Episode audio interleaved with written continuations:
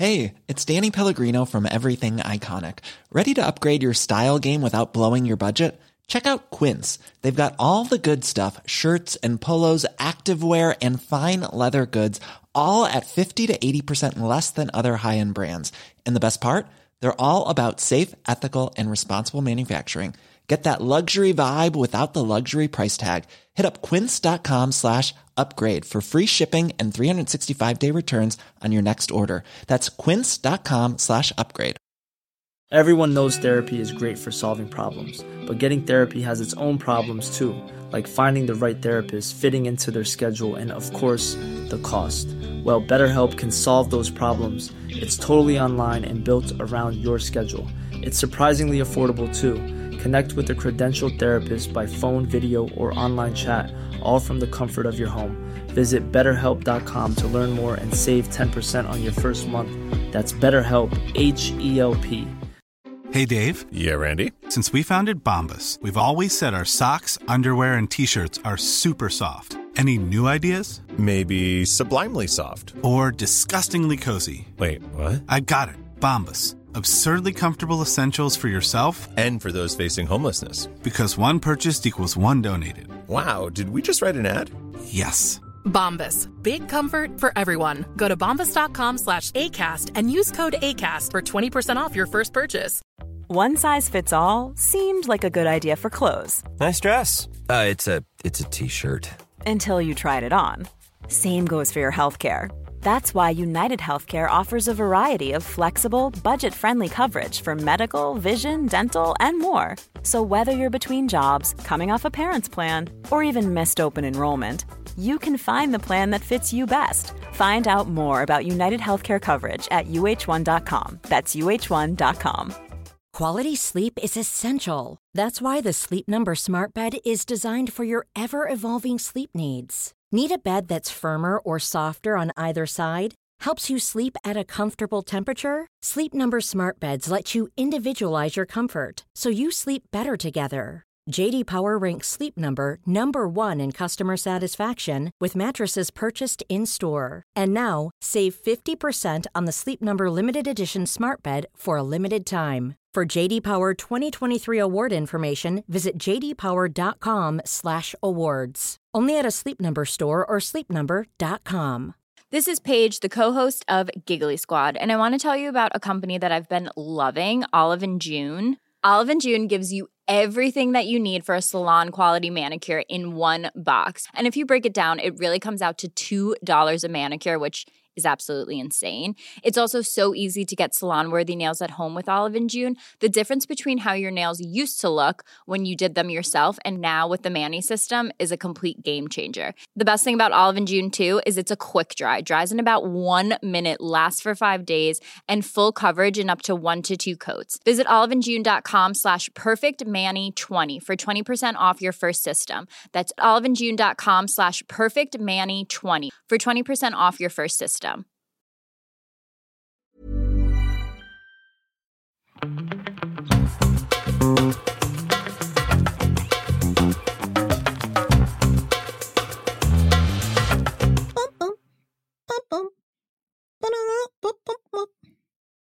Wow, beautiful intro music from the award winning The Grammy nominated. The the grant I like that was like on the tip of my I was like, what was that fucking thing called? The Grammys. I forgot the word. yeah, and it, it you know makes and it's not a this- lie.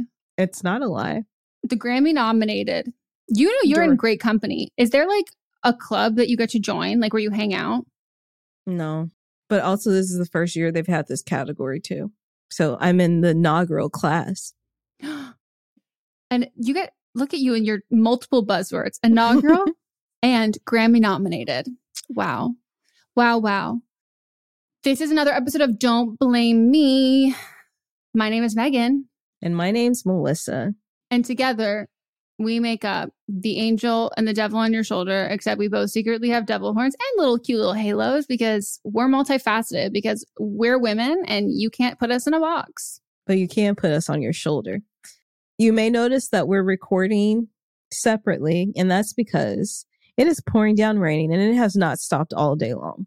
No. So if you're listening, maybe you, you probably won't hear, but like I will say it's been kind of like a nice white noise in the background. But if you're watching the video, you will notice that we are not sitting together. And we are on flood watch yet Mhm. again.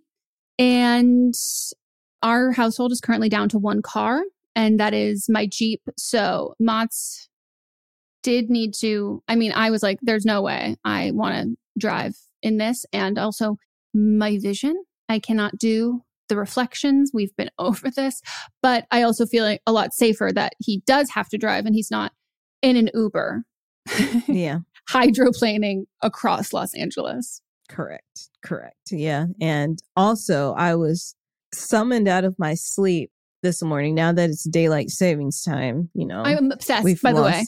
It's I love daylight save. I've never loved it more than anything in the entire world. dislike it because at six o'clock, which before that would have been bright outside, like it would have been bright. So this wouldn't have been as much of a nuisance. But because it was dark, a truck parked right next to the window of my, where my bedroom is. So like on the side of my house.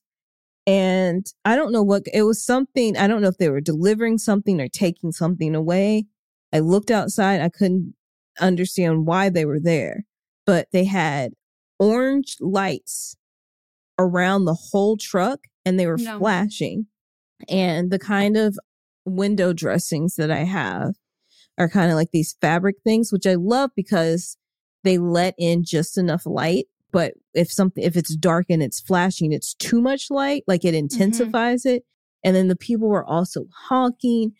And I just, I probably had like five hours of sleep at that point. And you know, when you're, you were like in REM and you wake up and you're just without going through the proper stages and you're just bewildered and don't know what's going on and you have a headache. And that's what I was at. And then I couldn't go to sleep. And then I was like, since I'm up, I might as well review a podcast, which I did. And then the lights were still going. And then I was like, I'm going to submit my script to this contest. And I did that. And when they finally left, I could close my little eyes and, and you had texted me by then.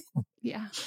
and you're like, can we start later? And I said, I don't even think I respond. I think I said You, you yes because there was a thank. God. you Thank said. God, Yeah. yes. And I was like, I love your enthusiasm. Amazing. I finally was able to go back to sleep and it was like the deepest sleep and I woke up refreshed, but later than what we had planned on, which I apologize for. I don't care. I always just worried that it was my fault. And I'm like, oh no, was I supposed to No. text you to be ready? No, it was my fault. And then th- we've just gone through, we've had things today that have turned out to be longer than what we expected them to be, but they were good things, hopefully. I mean, mm-hmm. one of them things. definitely a good thing because you'll hear it later. It's our update. So we're not going to do it after we're done talking here like we usually do. We're going to put it at the end because it's long. We vibed hard. We vibed hard, but there's just so much valuable information that's there.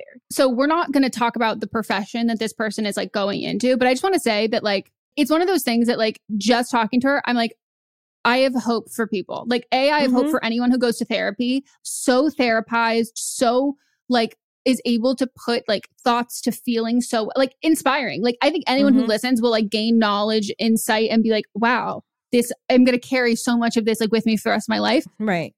Like I was literally thinking whenever they go into that profession, like if I need something from that profession, then I I'm flying my ass would there. I would go there yep. because I trust her so much. Without and a doubt. that's someone I would want in my corner. Yeah, they, they were just like really, really cool. And specifically about the call that they called in about is one that we've talked about at nauseum since it happened. And Mhm. I think the insight there and additional information is going to be something that, like, I don't want to call it entertaining, but like, there's so much insight from someone who's been a part of it that we can apply to everyone and your life, even if Mhm. you haven't been through this exact situation Yeah. taking it back to when you said suddenly waking up, when I tell you this is actually what set my fucking weekend off completely wrong. I think it was Sunday morning. I woke up and I don't totally remember this, but Mott said I just had like a sudden start of a wake up. Like I'm like, I'm very sensitive to noise. Like I'm not a really like, not a super deep sleeper, but because I don't really get much REM sleep at all. But for some reason, like I don't know what it was. It was like he told me like, "Hey, I have coffee there for you," and I immediately was like, "Oh no, I don't want it to be cold." I was laying down. I sat up so fast, vertigo immediately for Oh, yeah. hours. Like I was not okay. Like I haven't had that bad of vertigo in it was almost I had a like I forget what it was that I had that I've had like when I had COVID I had like kind of shitty vertigo but like not that bad. I remember I had the vertigo that felt like I had like the spins for days. Like it was Mhm. like I it was almost if I could sp- smell tequila on my body and I hadn't been drinking. Like so it was like that level, but it was so bad and it was like I was like, what the fuck? And Mats was like, well, maybe it's just because you sat up fast. And I look it up. Yep, that's exactly what can happen. Like if you just sit up too fast. Oh no, I've had. I'm never before. doing that again. Yeah. It was so bad. I did take an antihistamine, which did help. And Mhm. a lot of people said that that helps, but like a miracle that I did not vomit like everywhere. Like I was not okay. And then of course it takes me straight back to being on a cruise ship, which is also not a place that I want to be. So like I'm I'm having like psychologically, I'm not enjoying what this is these feelings are. And I'm also not enjoying these feelings. It was so, so bad. And I'm like, I'm very glad that you now know. You, I mean, you already knew not to sit up immediately, but as soon as you start telling that story, I go, oh no, I hope she didn't sit up too fast and get vertigo. No, I've I've had vertigo, but it was just I just didn't wake up fully. You know, like I was. It was just too much. It was too much, and I'm very mad about that. Your bodies are going to body. They're going to do what they Yeah. need to do, and it needs to mm-hmm. sleep. And you had the wherewithal to not sit up and give yourself awful vertigo. But I forget there was one day last week or something like that. And I did have a gap in my meds, and that can happen uh, once you like are taking them again. Where I slept like 14 hours, which is not normal for me. Like if I get like six hours of sleep, that's impeccable. And also the shift in weather sometimes can like disrupt your sleep without you even realizing it. I prefer the cold, rainy weather when I don't have to go anywhere. So I was really looking forward to this sleep. You know my personal vendetta against lights. I hate lights. I hate bright lights. I hate lights flickering. I hate all of that. But I have a extreme hatred for car lights, specifically headlights, but any sort of fucking flashing hazard safety light. First of all, I have impaired vision, but I'm not vision impaired. Like I'm not blind. I'm not any I- can I can see, but you're making it actually harder for me to see because I do have vision issues. And then there's no sound stuff. So like this isn't accessible to everybody to be warned about this thing, and you're making it more dangerous. It was six o'clock in the morning. So like nobody was out there. There the street was clear. So I don't understand why it was happening. Yeah. As you, the president of the self appointed HOA, you not only have a lot of speed bumps, but like there's stop signs. You have one place that could have one, maybe one more, but like mm-hmm. No one's speeding. You can't fucking No. speed down it. Like there's No. no like, oh, you turn a quick corner and like you're speeding down. Like, no, no, there's stop signs and fucking No, they speed weren't in the middle of the street. They weren't in like a driveway. They weren't in an alley. They were literally just parked. So again, I don't understand what they were doing. well, I hate So them it for makes zero sense. But if I was more awake, you know, I would have got the license plate and figured it out. Oh, but- she would have taken a picture. When I tell, so I asked Melisa the other day, which I didn't even get around to doing it yesterday because I had to get my fucking LAW whatever D like, there you go. HOA is coming in hot. the fucking login info from my bill. And I was like too lazy to do that. But I texted Melisa yesterday and I said, What's the thing you do to tell the city you've got a large trash pickup? And then to download the My LA 301 app. And I said, Oh my God, you're such a fucking HOA. Like, and then I tapped you through it. no, yeah. And then you're like, and then this, and then you're doing the fucking little arrow signs. Like, you're giving me like IT genius bar fucking instructions on how to do this. And like, I didn't even know this app existed. I don't think a lot of people do due to the things that I see happening in the streets. But I clean it up. So No, she does. Here's the thing. You know we need to redirect the LAPD budget to? The diamond of Los Angeles. diamond po- you know what you you could be polishing. That can be what you do. You're not Uh-huh. policing, you're polishing. yes. Wait, I'm sorry. That's like actually genius. That and it's about, you know, making the the community a Better safer and place. And safer Mhm. means stop signs and speed bumps. Yes. And also making sure people aren't illegally dumping, making sure the streets are. Cl- and when I say streets are clean, I don't mean like the way the police talk about like no, it doesn't mean if people cleaning up from the people, the gang members. I mean like literally, people think that you can just leave a sofa on the side of the road and the city will pick it up. No, you have to let them know that it's there because they have to have a special truck that picks it up. You have to download the My LA 311 Mhm. app and they will pick it up. Like you're going to Yeah. be going door to door. Not only will you be helping people get registered to vote, you're going to be like, do you know about this app? Like they can Yeah. do this, this, and this. I think like you polishing the city incredibly well. And you could funnel government funds, state funds for us to get our food truck. Oh yes, yes. I I see this for you. Okay. I actually genuinely do not see state or city or county politics for you. I could see it like maybe in like 10 years or something, like down the road. Like you've got your Selina Meyer, like you have your whole, like you've got your, cr- like you've got all of that stuff. But I don't, I don't see you working as many hours on making, on, you know what I mean? I see you living off of the fruits of your labor and then doing this because this is a lot of mental energy. Yes. I um when I was in high school, I used to say I was going to become the mayor of Springdale. Then no, For the gag of it or because you wanted to commit change? for the gag of it. Yeah. like I thought it'd look cool. Anyways, Anyways, I guess we'll tell you about the show. oh yeah, that. Yeah. Uh-huh. So this is an advice podcast, and you're like, "What the fuck?" Yeah, okay. We like to talk. We've got great personalities.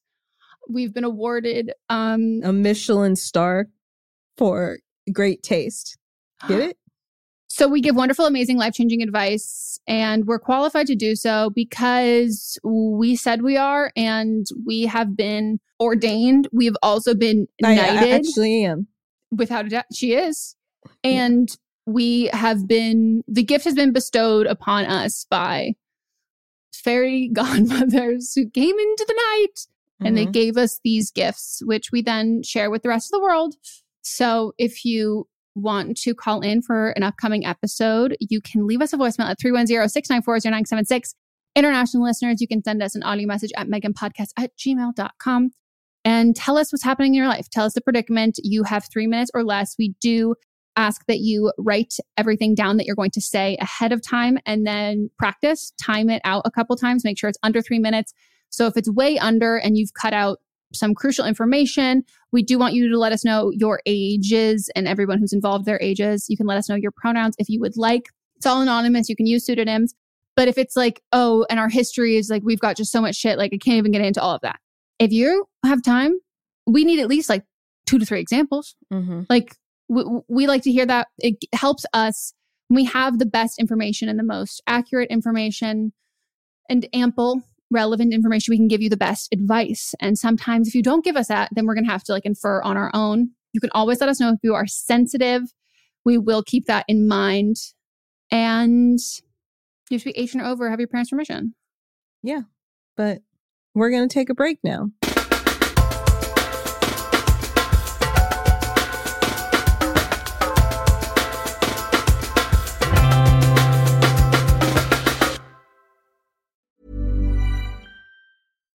Hi, I'm Daniel, founder of Pretty Litter. Cats and cat owners deserve better than any old fashioned litter. That's why I teamed up with scientists and veterinarians to create Pretty Litter. Its innovative crystal formula has superior odor control and weighs up to 80% less than clay litter.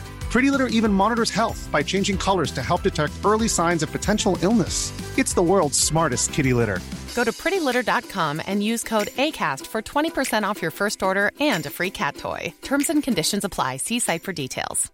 Spring is my favorite time to start a new workout routine. With the weather warming up, it feels easier to get into the rhythm of things. Whether you have 20 minutes or an hour for a Pilates class or outdoor guided walk, Peloton has everything you need to help you get going. Get a head start on summer with Peloton at onepeloton.com. Burrow is a furniture company known for timeless design and thoughtful construction and free shipping, and that extends to their outdoor collection. Their outdoor furniture is built to withstand the elements, featuring rust-proof stainless steel hardware, weather-ready teak, and quick-dry foam cushions. For Memorial Day, get 15% off your Burrow purchase at burrow.com slash ACAST and up to 25% off outdoor. That's up to 25% off outdoor furniture at burrow.com slash ACAST. Life is full of awesome what ifs, and some not so much, like unexpected medical costs. That's why United Healthcare provides Health Protector Guard fixed indemnity insurance plans to supplement your primary plan and help manage out of pocket costs. Learn more at uh1.com. I'm Sandra, and I'm just the professional your small business was looking for. But you didn't hire me because you didn't use LinkedIn jobs. LinkedIn has professionals you can't find anywhere else, including those who aren't actively looking for a new job but might be open to the perfect role, like me. In a given month, over 70% of LinkedIn users don't visit other leading job sites. So if you're not looking on LinkedIn, you'll miss out on great candidates like Sandra. Start hiring professionals like a professional. Post your free job on linkedin.com/people slash people today. In our live stream, our listeners are always recommending and talking about books. So we're so excited about Book of the Month because this is something that our listeners are going to love. This is a brand that I've been familiar with for a, a long time. I like love watching people talk about it. I love seeing what books people are reading and like what books they have available. And I, I, I love I love everything about it. So I'm so excited uh, for someone who like you know the ease of getting into a book a lot of it can feel like really daunting so to have like a service where it's like you're gonna get like high quality hardcover books which that's my preferred way to read at incredible prices but also curated. So it's like amazing cool wonderful great. This is it's kind of like a a straight shot into that and something that book of the month you can do over and over and over again. And one of the great things about it is the longer you are part of the program, the cheaper the books get. Book of the Month's mission is to help readers discover new books they love and promote the work of emerging authors. One of the amazing things about Book of the Month is that every aspect of Book of the Month experience is designed to be fun and special for readers. First of all, the books come in a bright blue box, which is very pretty. Me and Meghan were just talking about them. There's also a fun app to pick your books and track reading progress. And as well, there are reading challenges and rewards.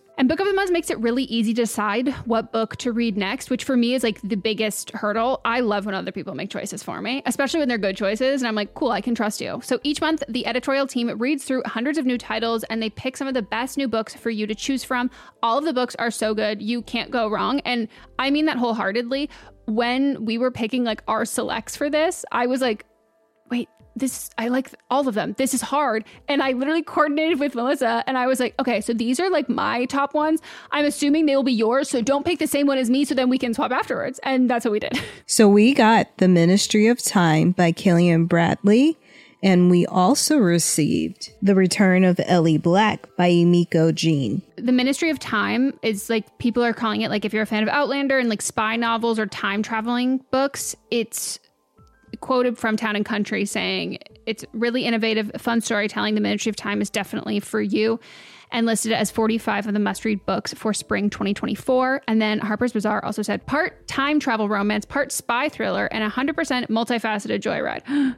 when I tell you that I was like sold. We're also excited about the return of Ellie Black, and this one is about a missing girl who returns, but that isn't the end of the story. It's only the beginning. We both like a, a, a detective book. This one is uh, 20 years since Detective Chelsea Calhoun's sister vanishes. Ever since, Chelsea has been searching for signs for closure for other missing girls, but happy endings are rare in Chelsea's line of work which that sounds so intriguing and i'm looking forward to reading this novel so much Can't wait. And we're so excited to usher in this new sponsor. And we know y'all are already going to love this. Plus, we've been recommended this so many times. Mm-hmm. So I, I we, we've already got fans in you. Try the service yourself at bookofthemonth.com and you can get your first book for $5 with code PEDALS. That is your first book, $5 at bookofthemonth.com using code PEDALS.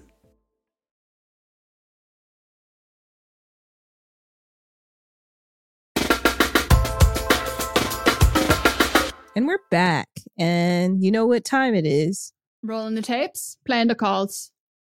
Hey, hey, Eminem. I'm 29 and I live with my best friend Grace, also 29. And my question will be about a mutual friend, Samantha, 30, all she, her.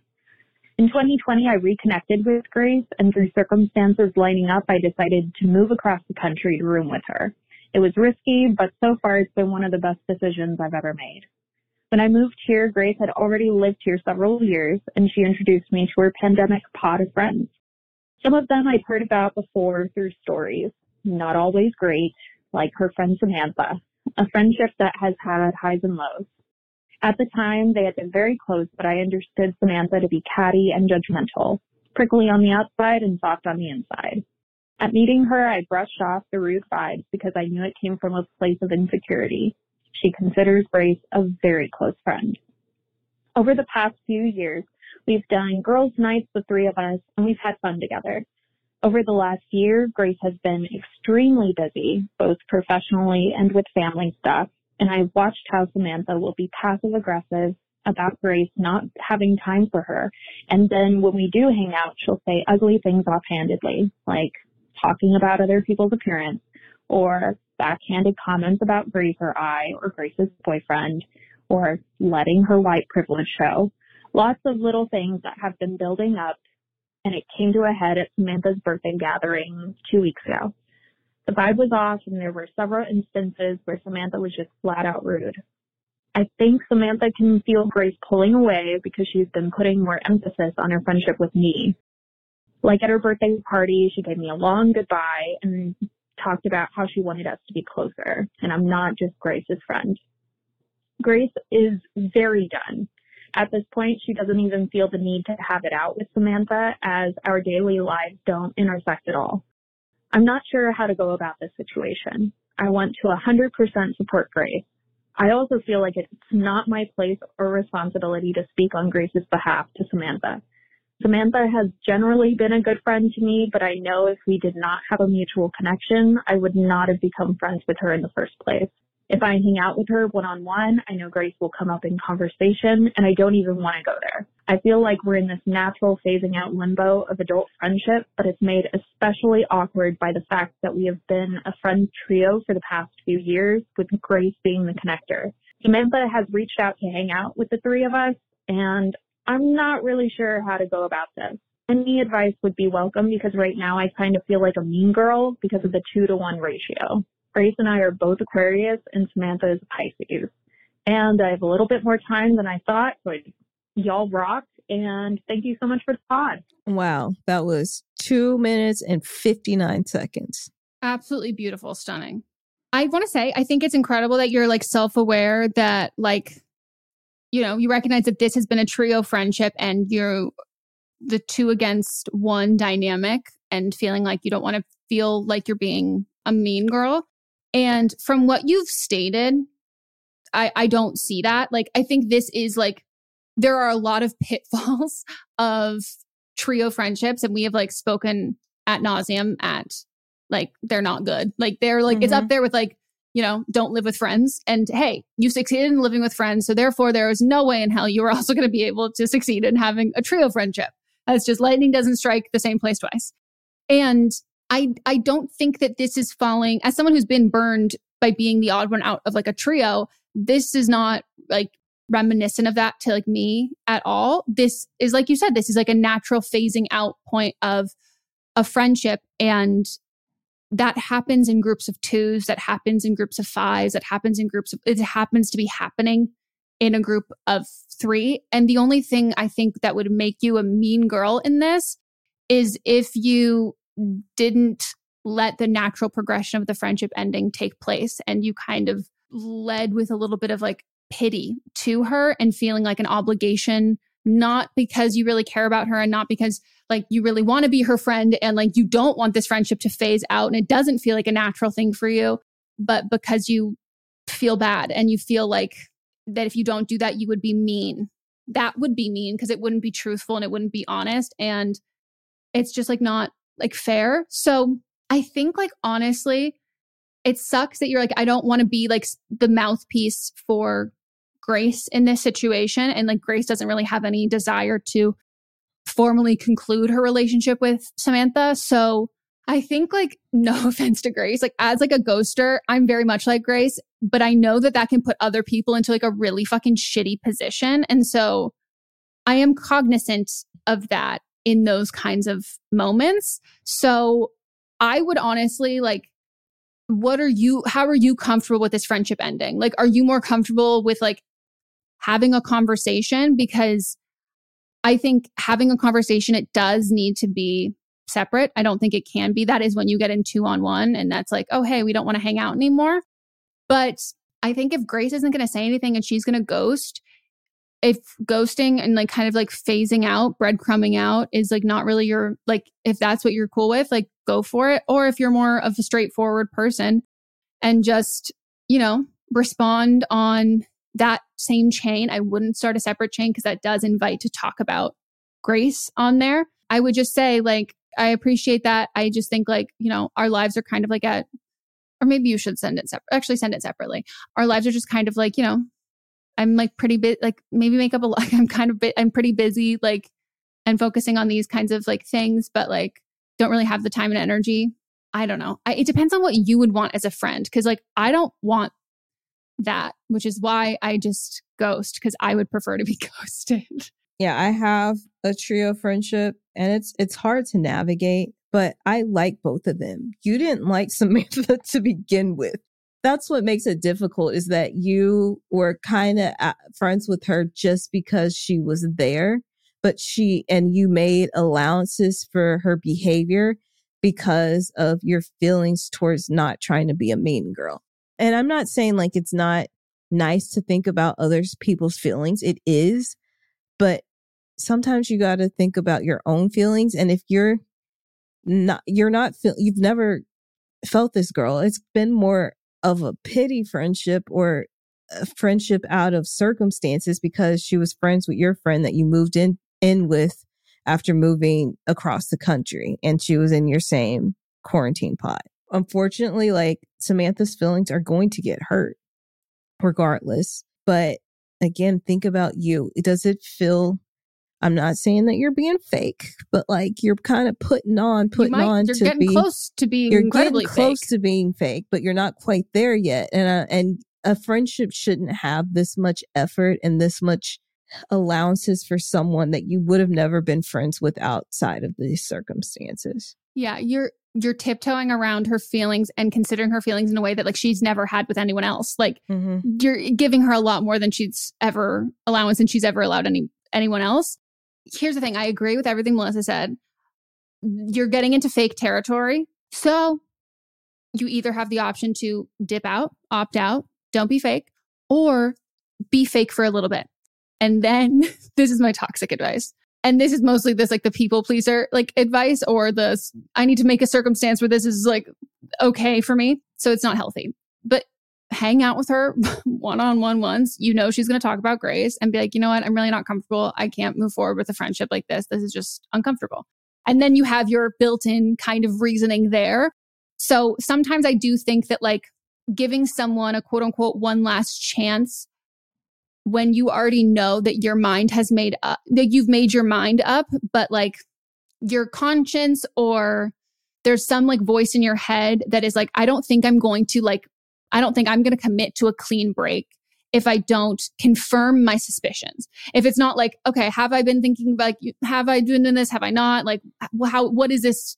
What is my feelings about this? Like, let me just, let me have a second taste. Let me like make sure I'm confirmed that like I don't like this. And then it's mm-hmm. like, oh, okay, I, I don't. And I wouldn't, if you're already so fucking set in those boundaries and those feelings and you're going to commit to it and you're not going to be wishy washy, then I think like commit to it. Don't be wishy washy. But if you need a little bit more ammo and a little bit, like if you need the momentum to cut it off and to actually cut off this friendship and not drag it on or kind of like placate the niceties and do all of that stuff which is more harmful then i would hang out one time and let let it happen how you know it's going to happen and then use that as your clean break there but i think it's even fake as fuck how you're even saying that like she then at the end of the party was like oh you know you're not just her friend you're my friend too and like you could you're the way you're saying it it's pretty clear that you felt that she was kind of laying it on a little thick and it's specifically Mhm. because she's feeling jealous and people who have not maybe not treated us personally well but we can kind of look from a bird's eye view that they're maybe not the nicest people or they've done a lot of things that we would not we wouldn't personally do and we would not we wouldn't stay quiet if it was our own friend. We would call them out and you also wouldn't befriend someone who says those things.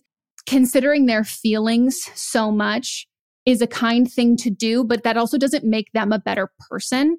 And like sometimes it can be like well you know what? Sure they're mean but like i want to be the bigger person a lot of the time being the bigger person is just about your own ego and saying that you got to be the bigger person. It doesn't it doesn't always help the other person. It doesn't like inspire by like leading and showing them what they should do. Like some people are petty and some people are shitty and like you need to be able to live with your own choices and your own moral and your your morals and your own conscience and it's not about leading by example or about feeling like patting yourself on the back like you did a good job and now they're going to treat people differently because look at how you treated them like that's not really how it works. Like you just have to just like choose what's what's the outcome and the steps that you can take that are going to make you be able to sleep at night. And like if someone brought this up you would be like you know what? I have no regrets about this situation and like i'm i'm content with how i handled it.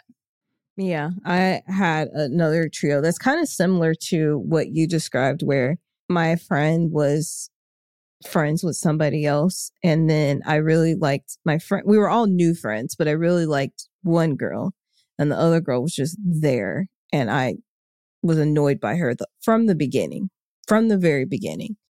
And this just kind of continued for years and to the point where I just kind of got so annoyed that I got angry with her for no reason. And it wasn't a good feeling.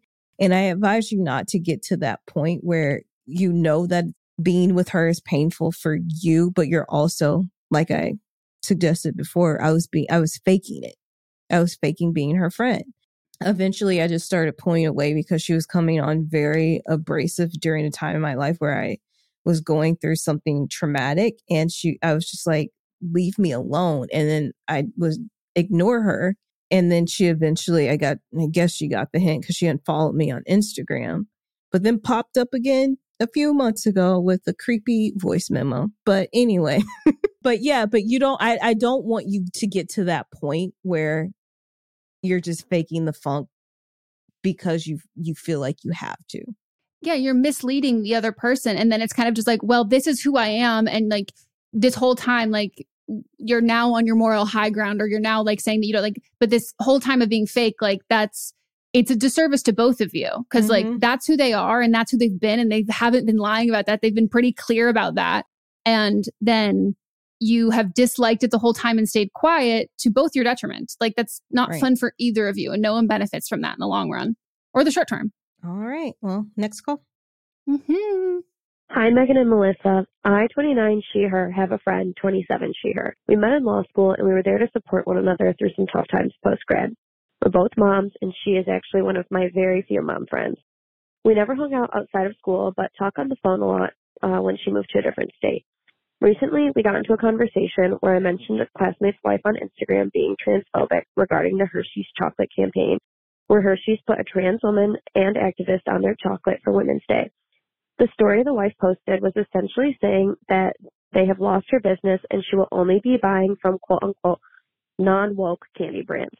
I said that I found that aggressive and kind of weird to put on social media because you're basically telling everyone you know that you are, in fact, a bigot and transphobic.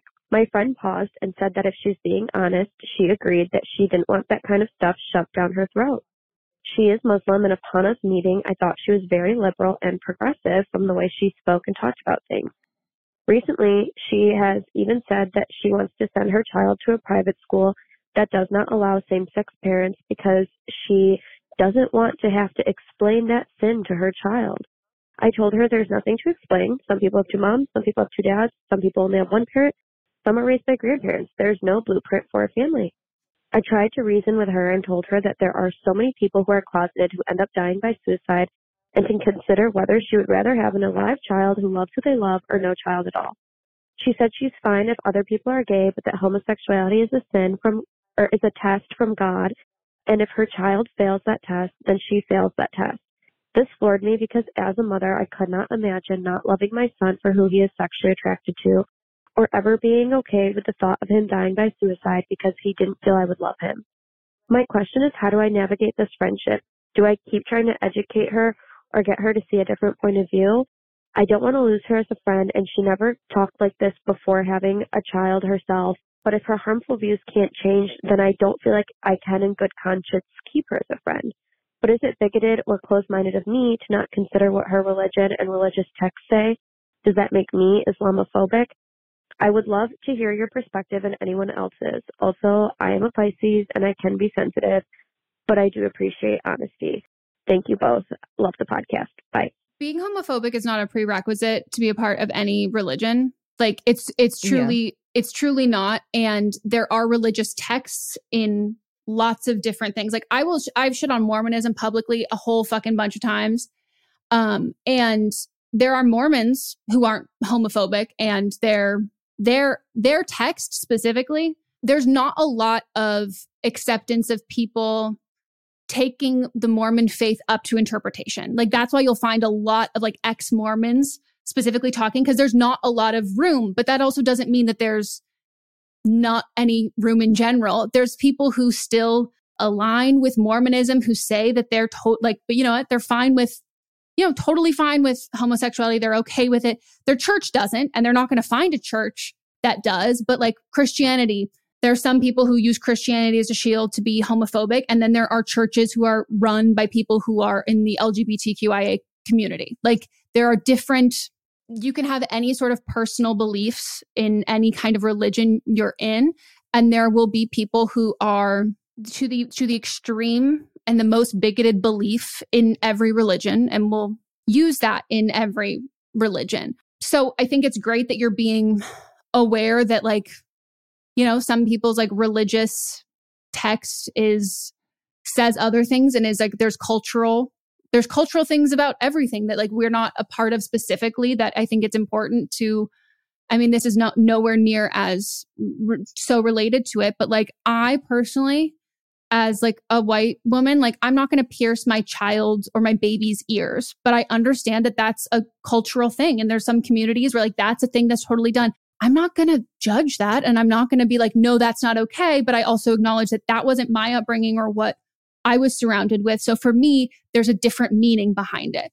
Homophobia, there's not a different, like, there's not mm-hmm. a different meaning. Like homophobia is the, that's the belief system.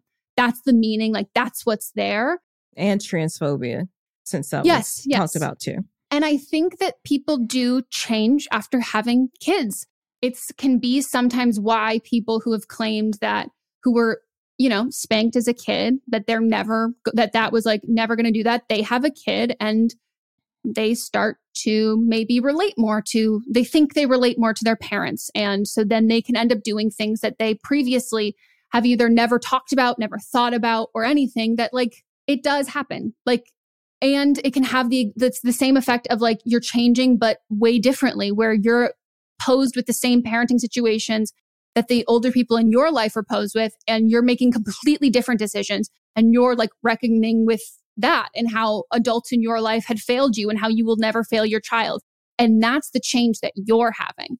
And it's the opposite change that your friend is having. So that's that's truly like what this is. And i don't think that it was ever probably brought up because she was super open and like wasn't homophobic and wasn't transphobic. I think like you know how like some, some people like I'm going to live in the city but when I have kids like I'm going to get a bob and I'm going to move to the suburbs. Like you know, she this wasn't something that affected her life. But if you probably sat her down and asked her like are you going to send your kids to a private school where there's no same-sex couples, which I guess I'm a, I'm still a little bit confused how that's even legal even if if it is a private school you know, discrimination acts, like those still apply to private institutions. And so like there's loopholes still there. But They'll like find the, other things, but yeah. they can't outright say it.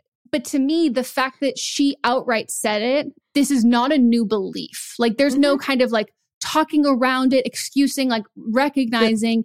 The, the school itself can't outright say it, but the parents can she said it so blatantly and she didn't try and disguise it as anything it wasn't. Like she didn't come at this from like a turf perspe- turf perspective. Like these are beliefs that she's clearly had and mm-hmm. i'm not faulting you caller at all for this like a- at all at all but you felt comfortable bringing this up to her because you did not fucking think that this was going to be her response. But she also felt comfortable saying this to you knowing everything that you had just said. This is a deal breaker friendship thing. Like, and to me, I'm like, she heard what you said. She heard about how disgusting you think this is. Like, she knows like your stance and your views and all of this. And there's, she wasn't trying to preserve the friendship here or kind of like tiptoe around the subject or anything like that. Like you talked about this person who you're like, I think less of this person for doing this. Like they're a bad person. And she said, Hi, I'm a bad person too. Like you don't have to like then be like, okay, well then how do I like self like how do I navigate this friendship moving forward? Like she did that. Like she to me, she chose where this friendship goes and that was ending. And that's all there is to it. Like there's nowhere to me, like there's nowhere to move on from that. Like her viewpoint and people's viewpoints like this make me irate and I'm not a mom. And so like you saying that specifically about your son, like if this was him, like I can't even imagine how much more angry you are because this is you you you're taking care and like you grew you're taking care of this like, you know, tiny human who's growing up and you're envisioning what their life is going to be like. And to then know a mom, know that they're also raising a tiny human. And you see your kid and you're like, I'm going to support you and love you forever. And there's no part of me that could ever like, would never want you to feel like you shouldn't be in this world anymore. Your friend is not saying that about their kid. And so, like, there's like a deep instinct there for you that she's not a safe person for you, nor is she a safe person for your kid. And the educating part to me again i think if she tiptoed around this there would show that maybe she was a little bit embarrassed about her beliefs. And i think if you're a little bit embarrassed about your beliefs you tend there's a little bit of a voice. That voice might get squashed that voice might get amplified but there's a little voice there that tells you that this is either societally wrong or like morally you might know that it's wrong i'm just going to say i don't think she's open to being educated but i personally when someone says something like really fucking out of pocket and it's not someone that I have. This, this is something that is like really, really like deal breaker, like really bad. I will just ask someone like, are you open to being like educated and changing? I, uh, not, are you, I say, are you open to changing your mind on this? Most of the time, like a lot of people will be like, no, I'm pretty set in my beliefs. And I'm like, okay, like it's not worth my energy. But then there are some people who are like, I think I know what I know, but like if you have something else that I don't know, and then I send links and then I like step back. But wasting your mental energy, especially as a mom and feeling the responsibility of like knowing that she's a mom and knowing that her child is growing up in this environment, I just don't think is good for your mental health. And I don't think you'll get anywhere. Yeah, I had a friend who was my best friend in high school, very best friend.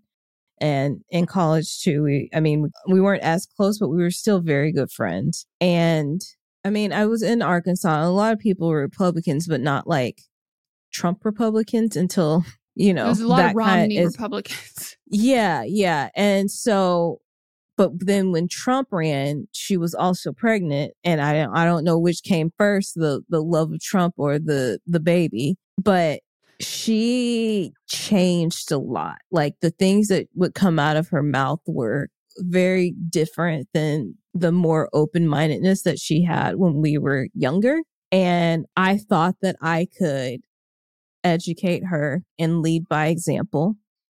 And it became so taxing on me and so taxing on our friendship that I was just tired and angry. And I grew to just not like her anymore. And so I just kind of, we lived in completely separate states. So I just started to slowly, you know, slow ghost her. She didn't get the hint. And she just thought, you know, like we can still be friends despite our differences. And I was like, no. And I had a conversation about it. And she, she just, she was set in her ways and I was set in mine. And, you know, to her, her thoughts were her thoughts and they were right. And to me, my thoughts are my thoughts. And as y'all know, I'm never wrong. So Facts. it just, it was just too exhausting to the point where I couldn't do it anymore. At some point, you know, I was just like, I can't, I told her that I couldn't be friends with her anymore because, you know, I, I did enjoy her. And of course, all those memories I had, I guess she would be the closest thing. Like y'all know, I moved around a lot and I didn't really have any childhood friends, but this was probably like my oldest friend at that point and that I still talk to. And it was heartbreaking for me, but like I could not emotionally handle it. And it just got to the, to the point where I just realized we did not have the same values and I couldn't do it anymore. And even, you know, when everything happened with George Floyd, she texted me just like, Hey, I'm just checking to see if you're okay, blah, blah, blah. And she basically like was like, in so many words saying, I know that you're one of the good ones. and, and I was just like, mm, no, like this is, this is completely done. So I just had to block her. And hopefully it won't get to that point for you. Maybe she can be educated, but I just want you to know that it's exhausting and tiring. And some people just, they're not going to see it your way. And she also might be the type of person that thinks that she can change you. Oh, I've had friends who've dated people like that where they were mm-hmm. like, oh, I thought I could. So I was going to ask you. So, like, your catalyst of, you know, but trying to educate. So did that come from did she give you any indication that like she would have changed her mind on it or was it the long-standing friendship that felt like after all of these years like there feels like not like it's to- like totally out of left field but it feels like an extreme pivot and so the other you must be in there somewhere. You know, I loved her. Maybe this is just something she's going through, but it wasn't. Yeah, but and that's only but that that that feeling comes there from the time of a friendship mm-hmm. there and like the love that comes from that. And like that's like where I think like people who spend the time educating people, it's either because they've made it a clear indicator that they're uninformed and that like they want to learn more or that like it's been a great relationship up until that point and then like you're doing it out of love not always not usually for the other person but also like usually for yourself because you don't want to give up on people who you've mm-hmm. loved throughout your life. Mm-hmm. So that, yeah, that makes sense. Yeah. Caller, this is a more recent friend for you. And so I don't think there's like an obligate, like a self obligation there, like out of loved and out of like, I don't want to say respect to your friendship, but out of like, I like really love you and I've loved our memories and I loved our friendship and I want to I don't want you to end up like this after all of this time. So I really am going to put this effort in, which is more for you than it is for them. Or if she's very willing to be educated in the sense that like she's uninformed. And like to me, people who want to be educated about this, these sort of things are people whose opinions have been influenced by other factors and they're having a transitional period in their life. So, college, you grew up in an inc- incredibly conservative home, or you went to a very religious and conservative college, and you're moving out into a new city and you're actively seeking friend groups of people who aren't like you. To me, that's an indicator of like, this is someone who has a belief system that w- they were born into. Mm-hmm. But they're clearly the actions that they're taking in their lives aren't maybe necessarily matching the words or what they have registered to politically. So that to me is someone who's seeking out on their own education whether it's in the of it, it might just be in the form of like by proxy and people that you meet and like learning about other people's lives and just like befriending other people. That's where i'm like yeah educate for sure without a doubt. You're we're starting to form our own opinions. But someone who has made a pivot when having after having a kid and becoming more aligned with extremist beliefs that maybe they grew up with. You also don't know what else that the education part stops at your own when it, you're sacrificing your own mental health. And I think there's even a farther limit when you have a kid here because I don't know if your kids are hanging out or they're like becoming friends, but that's not someone I would feel comfortable with my kid around sadly, I wouldn't feel comfortable with my kid around their kid if their kid is being fed this bigoted beliefs. It's just not okay to, to me. And like, I can't protect my kid when I'm not there. And I think then if you become cagey with not letting your child over there, that's not some, that doesn't, for her, I don't think she wants to be educated from someone like that because that fix, it feels like she's being judged. And she is. And she should She be. is. But like also religion isn't an excuse for homophobia or transphobia. I have plenty of Muslim friends that are neither. So yeah, that's a choice that she's making. Yeah. Well, thank you for calling. And now we're going to take another break.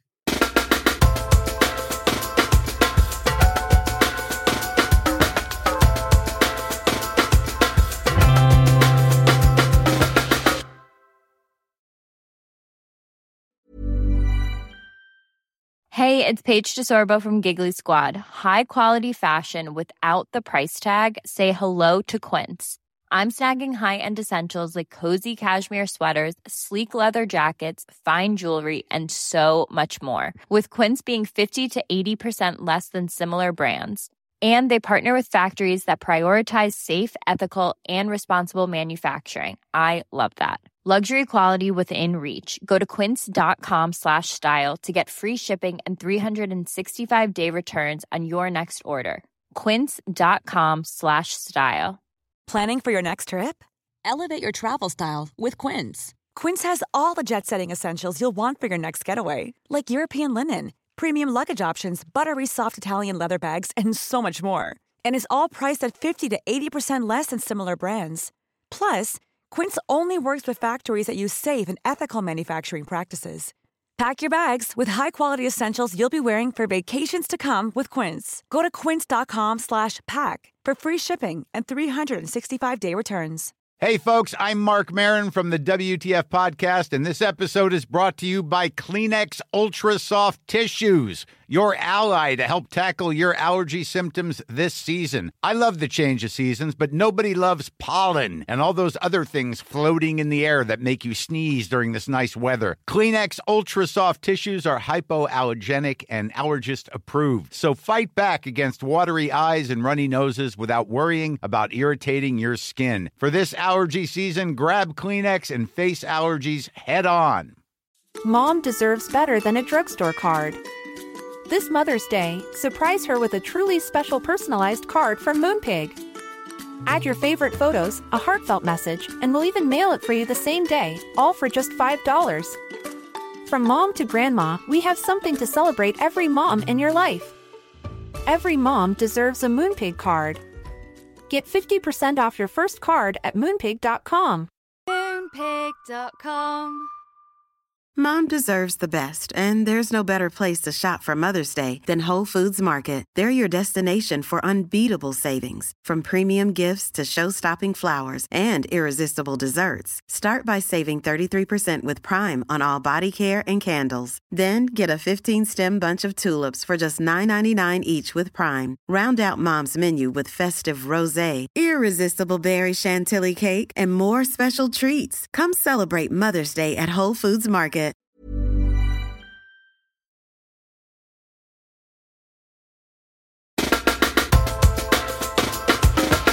We're back, and now we're going to get into an update. Um, I was a caller from the recent episode Pressured to Make Decisions who found out after my ex and I broke up that he had gone on a date with somebody and lied to her about a really traumatic event that happened to me while we were together. Um, and I was trying to figure out how to handle finding out about this, both in terms of like cutting off contact with my ex or not, and then also in interacting with the friends that my ex and I had in common and our community. So, a couple things from the update that um, from the episode that you guys had commented on. So the person who I found out about this from was actually one of the victims of the accident. Oh my and my ex had lied about knowing them. That was one of the lies that he had told. And so when they contacted me, and by the way, I got in touch with them since the episode aired to make sure that they're okay with me talking about this because mm-hmm. this was obviously like way more impactful in their life than in mine and a really big right. deal for them. And they were livid. And I actually found out that they had never liked my ex, which like kind of made sense. One detail, additional gross detail, is that my ex had misgendered them um, after meeting them, and I had kind of like told him like a couple times, and he was like, "Oh yeah, sorry," but like kind of never got it together. Mm-hmm. I ended up after calling y'all that same day before everything blew up and went further, I went ahead and blocked his number. I just kind of had a feeling. And I ended up being really, really glad that I did. Before I blocked his number, I sent him a text that was like, Hey, I found out you were talking about this event that happened on a date. Don't do that. And then I like saw, thought about it for a couple minutes or like hours. And then I just blocked his number. Mm-hmm. Later that day, my friend who was the one who told me that this had happened actually put me in touch with the girl that my ex had been on the date with. And she and I have since become friends. like, really sweet friends. We have so much in common. We're the same sun sign. We actually look alike, which is creepy on my ex's part. It is. We It have is. like tons of stuff in common. She's actually coming over to my house this Wednesday to like Oh do my gosh. crafts with me. And so she just handled the situation so beautifully. She and I were like exchanging voice memos on Instagram for like hours that night. And after finding out a lot from me about like our relationship and our breakup, she ended up calling my ex and not only calling him out for lying to her, but calling him out in this really amazing, beautiful way for like some of the ways in which he had treated me. And it was super oh. affirming for me because she, some of the things she said to him were things that like I would wish that like someone would say to him, but I could never ask that of our mutual friends, like about the ways in which I had supported him and he hadn't been appreciative of me, the way in which he had dumped me. And mm-hmm. also just like the fact that like I think in the, my original call, I said that he was like fearing intimacy and averse to commitment, but he like kind of wasn't totally acknowledging those things. All he said to me was like, I need to not date for a while. I need to not be with anyone for a while. But then when he had met up with her, I found out later he was not putting himself out there as like, hey, I'm looking for casual sex. He had kind of made it sound like he was like ready and open for like a serious relationship. And she had actually left their first date thinking like, oh, I think I might have found someone that I can really be with which is especially scary for me because that's exactly how my first date with him went. Um, And so he was just basically like doing his same thing again. Yeah. So she called him and she called him out and he freaked the F out. And he tried to call me, but by then I had his number blocked.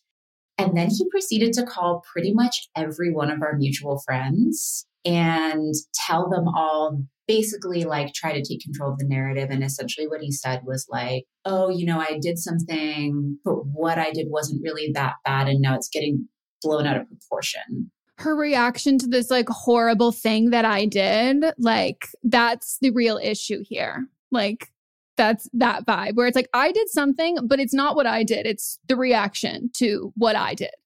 Yeah, it gave me like this realization about people calling other people dramatic that now I think a Mhm. little bell is going to go off in my head that I'm Mhm. like, wait, wait, wait, when you say dramatic, what were they upset about?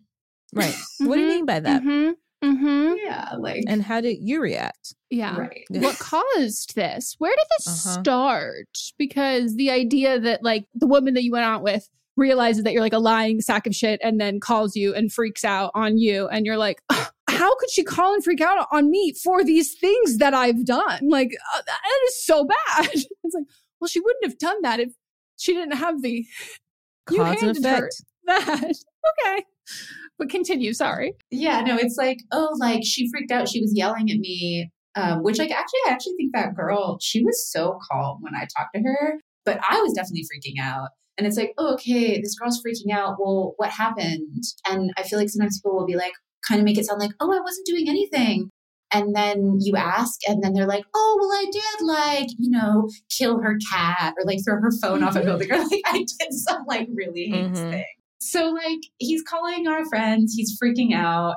I had a friend of ours, a mutual friend of his and mine, call me afterwards and kind of be like, yeah, he and I haven't been in touch for months. And then he kind of called me out of nowhere, made it sound like he wanted to know what was going on in my life, but he really just wanted to talk about this. And he kept freaking out about the fact that he couldn't get in touch with you, meaning me, because I had mm-hmm. blocked his number. And I guess kept being like, oh, like, I just want to talk. I just want to talk. Meanwhile, that night, I was freaked out, but I had like, you know, done my face routine, gone to bed early, taken my trazodone, laying in bed. And I'm so grateful to myself that I had the self care premonition to block his number so I didn't have to try to go to bed knowing that I had missed his call or whatever. And then with most of our mutual friends, I actually was like, I don't need you to stop being friends with him. If you want to be there for him as he grows and you're willing to call him out and acknowledge that what he did was wrong, it's like a transformative rather than a retributive justice kind of moment. But I was like, I do have some boundaries. Like, I don't want you talking about me with him. I don't really want to hear about what he's doing. And I never want to be physically in the same space, energetically in the same space, really in community in any way. That's a hard boundary. So if that's going to feel hard for you, let me know and I'm going to disengage. Most people handled that pretty well, except we had this one friend in common who I will call Molly. And she kind of had this weird reaction where she was like, Oh, like, hey, love, like, I love you with all of my heart. already. yeah, totally. when I look back at that text, I honestly makes my stomach turn. But she sent me this text that was like, "Hey, I love you with all of my heart, but I can't be in the middle of what's going on with you and Sam right now." Sam was the name I used last time, so I'll just use it again. I can't be in the middle of what's going on between the two of you. I just need to set a boundary. And I was like, okay, I'm an adult. I'm doing a new community atmosphere. So I'm going to be curious about your boundary. I was like, what's the boundary specifically? Do you not want to hear about the things he did? Do you not want me to talk about him ever? I was just in a relationship with this person for two and a half years, and I'm probably going to be processing that in the general sense in my life. So, like, that might be kind of hard for me. And she responded and was like, I just don't want to be in a situation where I have no choice but to take sides. And I was like, that's weird because we have these other friends in common who, when I talked to them about what my ex had done, they didn't react that way at all. And some of them I know are still in contact with him to some extent. I've actually received like some words from a lot of them since then, and a lot of them have pulled back and either aren't close with him anymore or just aren't friends at all with him anymore, which makes sense and is a green flag. Mm-hmm. But like none of them were like, oh, I feel like you're making me take sides because I was really explicitly not doing that. So I was like kind of confused with this girl, why she felt that way. And so I texted her again and I was like, hey, you know what? I get how this could be triggering for you because she saw a lot of our relationship as it was ending. And there were some dynamics of like anxious and avoidant and him being mean to me. And I know that she has a recent trauma history with like abuse in relationships. And so I was like, you know what? That kind of thing, I have a lot of interest in how trauma affects people's attitudes and like victim mentality and all that abuse psychology stuff. And so I was like, I totally understand how this could be triggering for you. So what I said to her was like, you know what?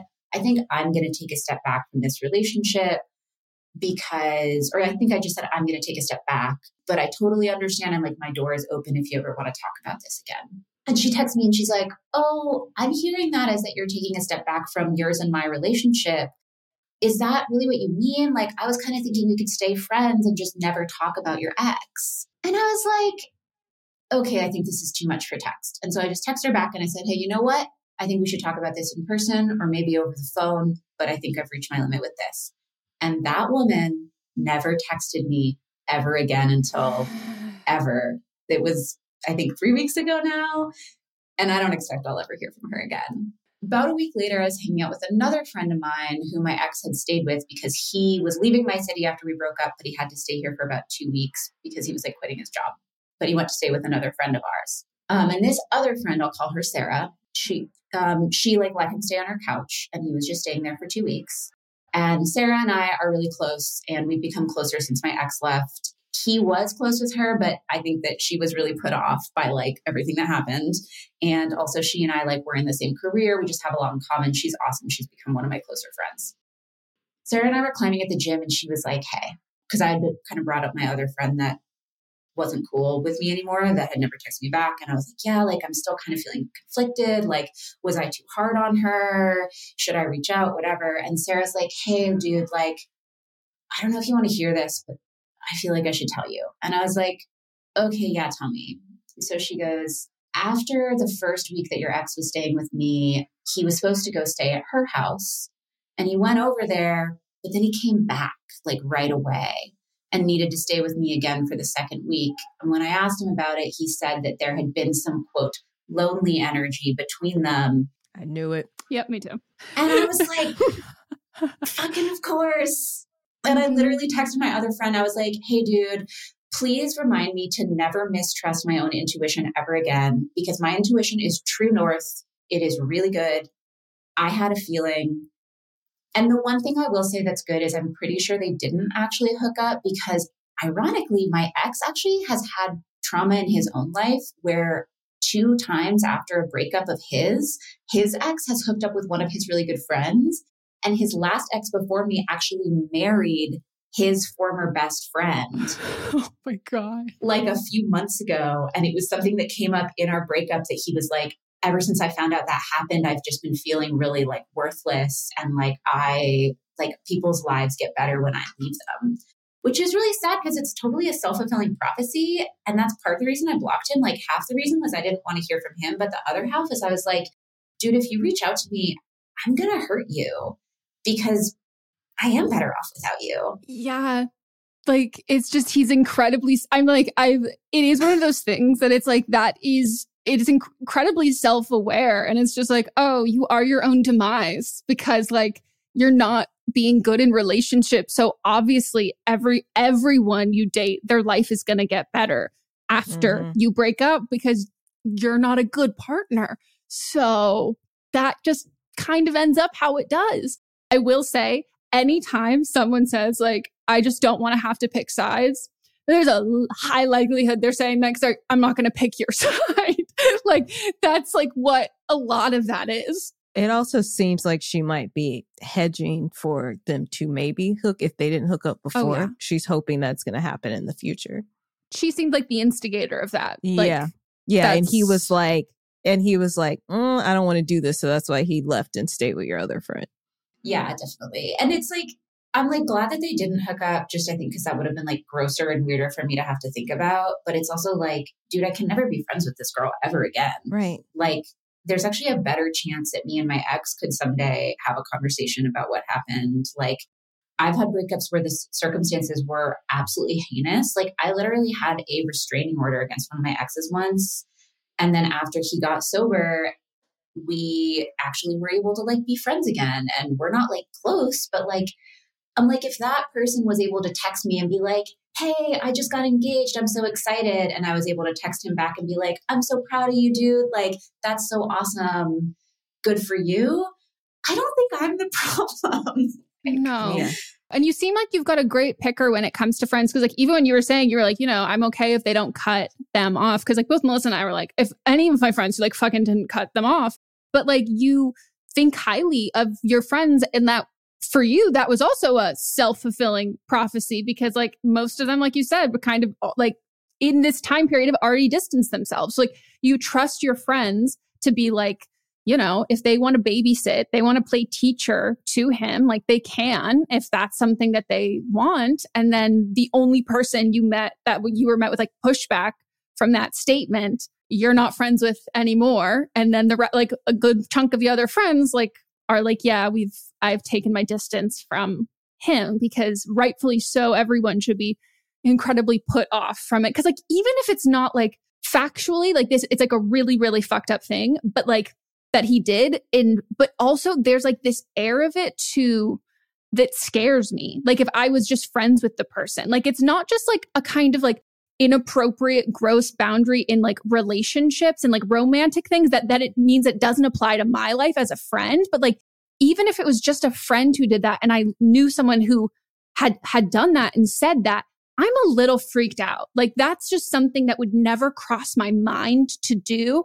And i've been in lots of different mental states but like that's never crossed my mind as something that i would ever say or do. And then it becomes like the ooh you are far more unpredictable than I know. And that is like not a quality that I like in people that I'm close to, is like someone who's unpredictable. Cause like that's scary. Yeah, and I think like the worst part to me is like, so my ex, most of his closest friends actually are women.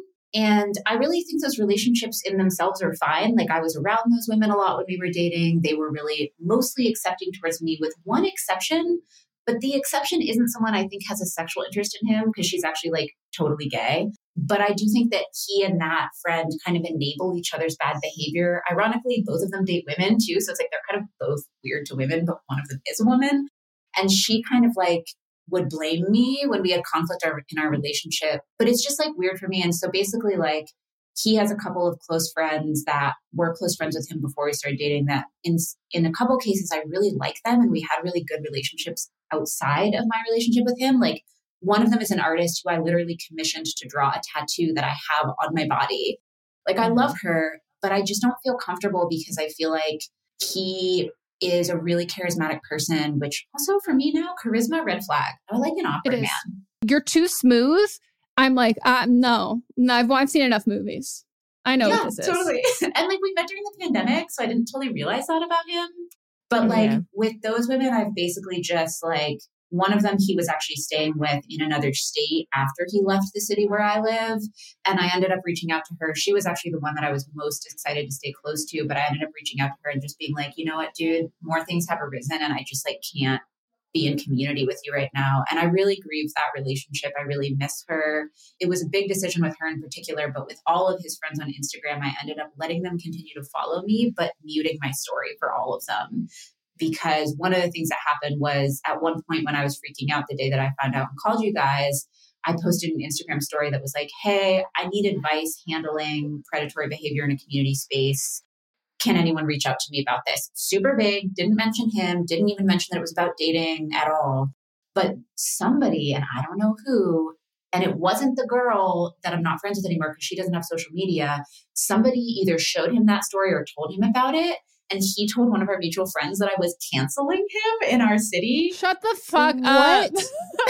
what? By the way, Molly definitely has social media. She just has a burner account. But I would know if she followed me because mine is super locked down. So like I'm pretty Yeah. sure it wasn't her, which makes it worse because I'm like, dude, whoever did that, like that is fucking snake That's- behavior. Yeah, and that's somebody that you still kind of trust, right?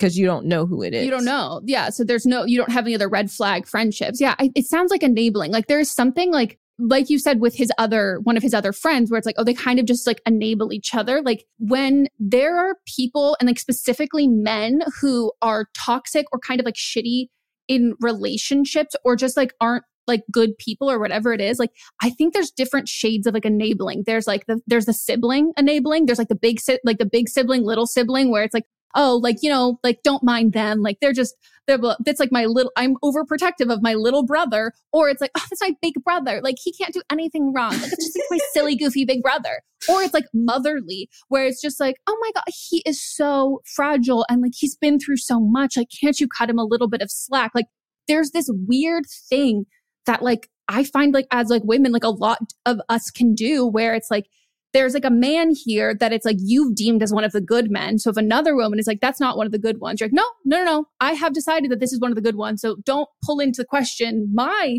whole thing because I feel like I've picked one of the good ones to be in my circle and like look how healthy our friendships is, is it all of that shit. But it's like no, like I've had friends who like I've had like guy friends who date women who have like treated them like badly. And I'm like, that was awful of you. Like, go fucking apologize, or I'm going to apologize to them for you and be like, I'm so sorry. He's a dick. Like, I called him out on it. Like, he's being a fucking asshole. But like, if you can't do that and like reconcile with that, like, even like her just like not responding to you to me yeah it sounds like he's he's used to having a lot of enabling behavior because then to immediately call like oh i'm you're canceling me through the grapevine I've heard from an Instagram story that doesn't mention me, I'm like, oh, that is big victim mentality. And then other people who also see him as the victim. You know, like it's other people are like, oh, he is being persecuted. Like, oh, poor little baby. Oh, you need help. Oh, okay. And you're like, oh, no, he's not a child. Yeah. I mean, and it's it's sad to me too, because I'm like, a lot of these women that are friends with him, actually their own lives are progressing. Like a lot of these women are in healthy relationships or have a baby or have been gotten married. And I'm like, dude, aren't you worried about your friend who like in the five or seven years since you've known him, you now have these things. You've gone to grad school, you've had a baby, and your friend has two now two ex-girlfriends in a row where he had a two and a half year relationship and then just bailed on them and he initiated the breakup. And neither of those women will talk to him. And one of them married his ex best friend. Like after all that like aren't you working overtime to make him the victim? And it's sad because like whoever showed him the story actually didn't do him any favors because then he freaked out more than he needed to, thinking that he was being persecuted in a way that he's not. I actually was asked because I live, I'm really embedded in this community here where I live, and I'm realizing that my ex was actually like the weakest link in my community. And this whole incident has helped me really uh, reevaluate how to be a great community member, how to hold people accountable, when to cut off relationships and when to rebuild them. And like I've had opportunities. Actually, one of the guys that I'm dating asked me, like, is this person safe? Because I know someone at his new job, and if he's not safe, I can tell them. And I was like, no, he's not dangerous in that way. This is exactly what I am, and I'm not worried that he would do it. I don't think he'll cause problems in that setting. But like, I could have said anything to that guy, you know? I had the Mhm. power to like get after him and like take revenge, and I didn't do it because that's not transformative justice. It's really sad because he him lying on that date even really shows, right? He didn't trust that he himself was good enough and his own experiences were good enough to connect with this woman. So he felt the need to embellish and tell told a really stupid lie that he got caught in. And it's like, man, it's really sad how much you don't like you. And it's really sad how much you realize that you're really unlikable.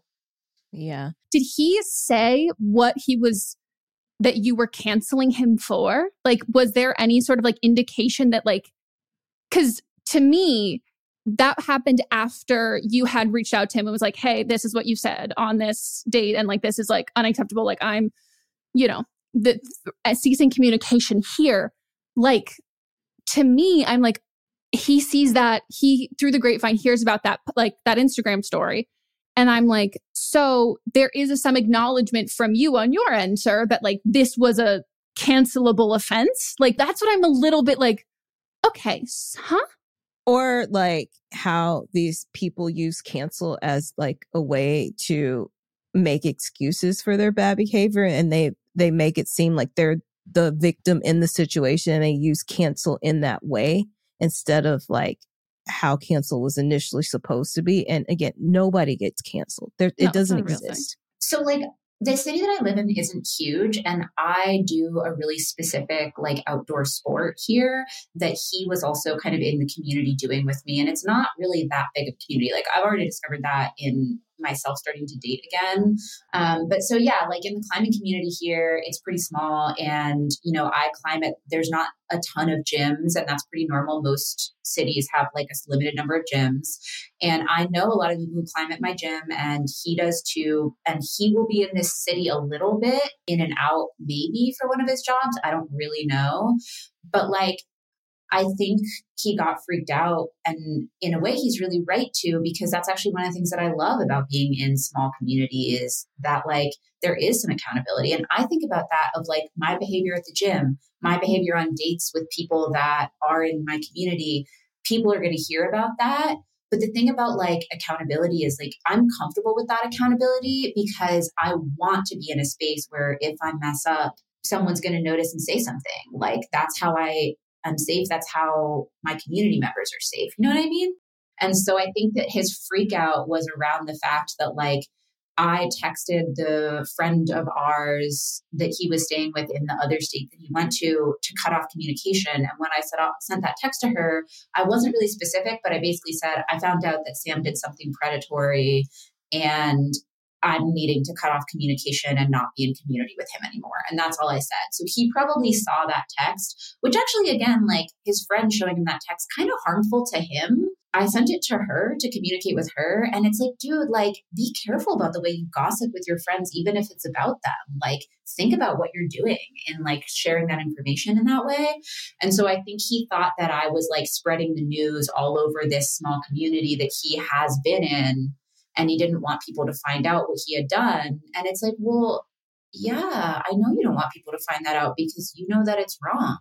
And me telling people about this thing that you did in an objective way, it's not me being dramatic, it's not me canceling you, but yes, it is going to make think, people think less of you. Yeah. And I don't think he's used to when people think less of him, them distancing themselves. It's just like, oh, now we, we will fix you because you are a victim. And it's like, mm-hmm. oh, what do you mean that I made myself the victim in this situation and now I I'm not allowed to be the victim now and now suddenly like this isn't getting me like the sympathy and the love and the adoration and like the compassion and the care that I wanted it to and like I don't like that.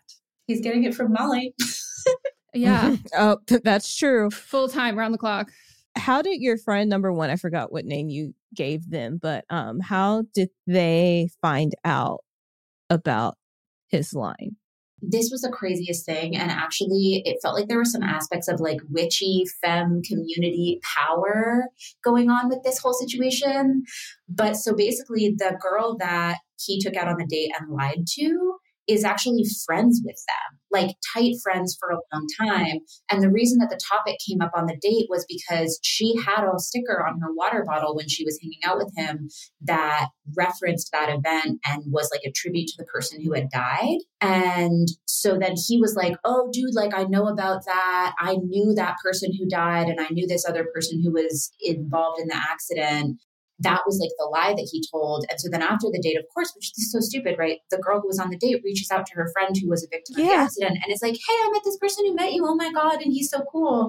And then that person was like, hold the fucking phone. And they texted me. I was in class. And my first reaction, bless my dumb little heart, I was like, oh, I don't really think he's dating right now. Oh, I don't really think he would say something like that. Whew. Yeah. Well, now you know. Wow. That's, that is so wildly bold.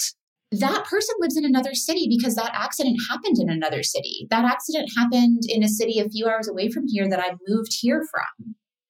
and so it was oh just oh like a crazy coincidence that those people had a connection because the person who went on the date actually has never lived in that other city they she's just friends with some people from there including and there's some really strong like themes running through this also of like some of these people in this story know each other through like leftist community organizing and like mm-hmm. advocacy with like housing and BLM and advocating for people who are unsheltered. And so, like, to me, too, I think that really brought home the lesson for me of like how I exist in community in my personal life cannot be divorced from my views as a leftist, my beliefs mm-hmm. about the world, and my desire to create strong community as a leftist. And so, like, that transformative justice, that sense of like we're all in it together, that if I don't have people in my personal circle who also feel and behave that way, my personal life isn't going to work. Yeah. Yeah. That I'm I can't believe that he would be like so bold to Yeah. And I mean I think it was especially unlucky right that, that he, the person he lied about knowing I definitely don't like him. but it's like unlucky for him, but he deserved it, you know, because he's a liar. And so 100%. it's unlucky for him, but like you came out ahead of this because you know who your actual friends are. You gained a new friend, and you know, you know that you will have no contact with him in the future. Yeah but yeah, I'm actually, I think I'm, i need a little more Meghan energy of like, you know, I know he has, he's a person who likes, my ex is a person who likes to downplay what happened. And I bet that he, I bet that he's out there telling people that it was like kind of mutual or something and yeah. like downplaying that I'm pissed at him. And then there's people in his life that are just believing that. And so then one day they'll go and look and all of a sudden they don't follow me anymore. And maybe that'll be a little bit of a hint that their friend's not as trustworthy as they think. Yeah. Or he's completely being the victim in it and painting you in a bad light as well. And again, like I've had friends who have done that. Like I've literally had friends who like they like really downplayed it. They made themselves the victim. And like even then I was like, babe, let's be so honest with ourselves right now. Like I, you and I both know that that is not what happened. Like, and they're, oh, did you talk to so and so? And I'm like, no, but like I know you, and like I love you, and like why are you, why are you telling me this story, this fable about this person who does not exist? Like that is not you. Like that is not what happened. Like let's talk this through. Or they will say something that I'm like, you're not be- you're being you're being really cruel you're not being like yourself stop owning this like this makes you the victim like you fucked up like let's own our actions let's do all this but like at this point, like he had other relationship, he said like two years something, and then he just is like, boom, I'm out. Like these people who have been around pre you have seen him in all different shades. They've seen him in all different lights. They've seen him in all different like life scenarios and situations and stuff. And like if they're choosing to like not if they're not seeing it it's a choice Do you know what i mean like it's like you have not gotten the is it the wool what's that saying the wool pulled the wool pulling over your head yeah your eyes or whatever like that's your life isn't just happening to you. Like at this point, like you're choosing to be like, I'm gonna like ignore this thing there. And like if that that's their prerogative, like they can totally do that, but that doesn't absolve them from any like responsibility or culpability in enabling his behavior. He's one of those people who's like, there's always a crisis, you know what I mean? And I really noticed that mm-hmm. when we were together. Uh, and obviously. it was hard because like it was hard because like actually some really horrific things happened to him while we were together like actually bad life stuff like he lost a parent like really serious but then it seemed like what I saw, and it was so hard because it's like, how do you tell someone some, how to deal with a really significant grief in their life, a really significant life change? But at the time that that was all happening, I was accomplishing some really big stuff in my own life, like things that many people will never accomplish. And I feel really fortunate for that. But I kind of realized eventually, I was like, oh, like 100% of the resilience in our relationship is coming from me. Like, I am the problem solver. I am the one who stays calm.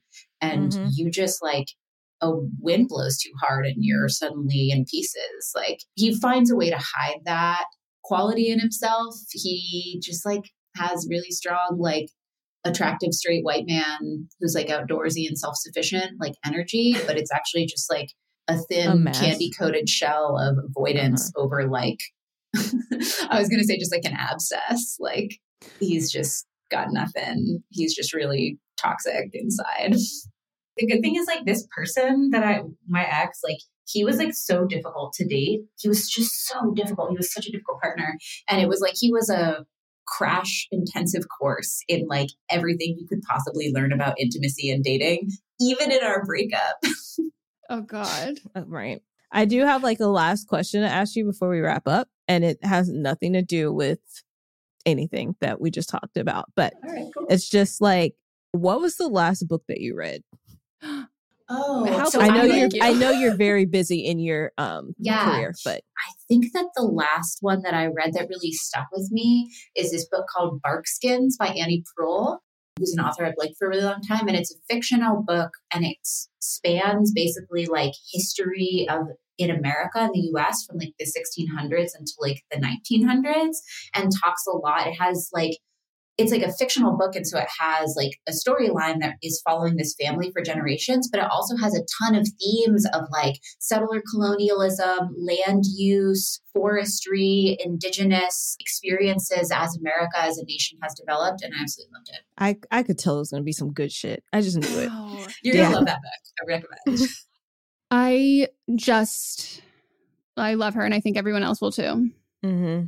i just felt like that she had some cool insight on the world. So I wanted to know what she was reading. And she was, if she, if she wrote down, if you're listening and if you want to just like share, cause you said you read a ton of books during your break, if you want to share those Drop books, I would love, I would love to check it out. Also, the book that she described, I was like, is this how I'm going to learn US history? Cause like through yeah. the lens of fiction, without mm-hmm. a doubt. I can I can understand that a little bit more. And then she's like, yeah, and it goes through all this timeline. I was like, you yeah, can see you can see it in Meghan's eyes when she, when uh the caller is talking about the book. You kind of go, Oh no, and especially when she's like, yeah, and it's like the timeline from this, this. I go, mm-hmm. not only am I going to understand history, but in sequence, that is, yeah.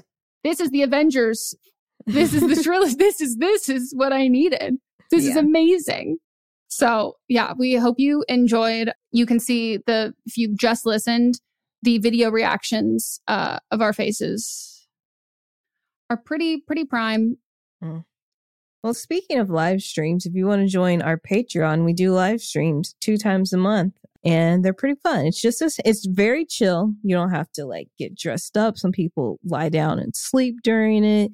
Some people are cooking. I'm always cooking. Like we're just hanging out and chatting and learning things about the world that everybody is in. But like when I say learning things about the world, not like in a like a boring type way. It's just everybody sharing things about their lives and everybody's from all around the world. So it's great. It's amazing. It's fun. We have a great time. And we had, we've mm-hmm. had, I will say we've had like consistently at least one new person for like the last, like probably like two months or something like mm-hmm. that. And we did have a someone said they're like this is like I was like did we describe this well? And they're like this is like exactly like the vibe. Like I like really like just like hopped in like felt very comfortable talking like this is just really chill and fun. And I was like oh glad to know that we've been selling it. Um yeah. Like it was sunset. Oh that took me a second. I can't stand those real estate shows because they're all houses are fucking they're ugly. fake.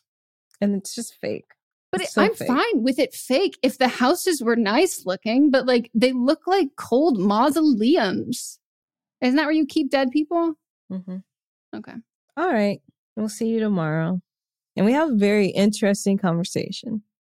I don't even fucking remember what it's about. Bye. Bye.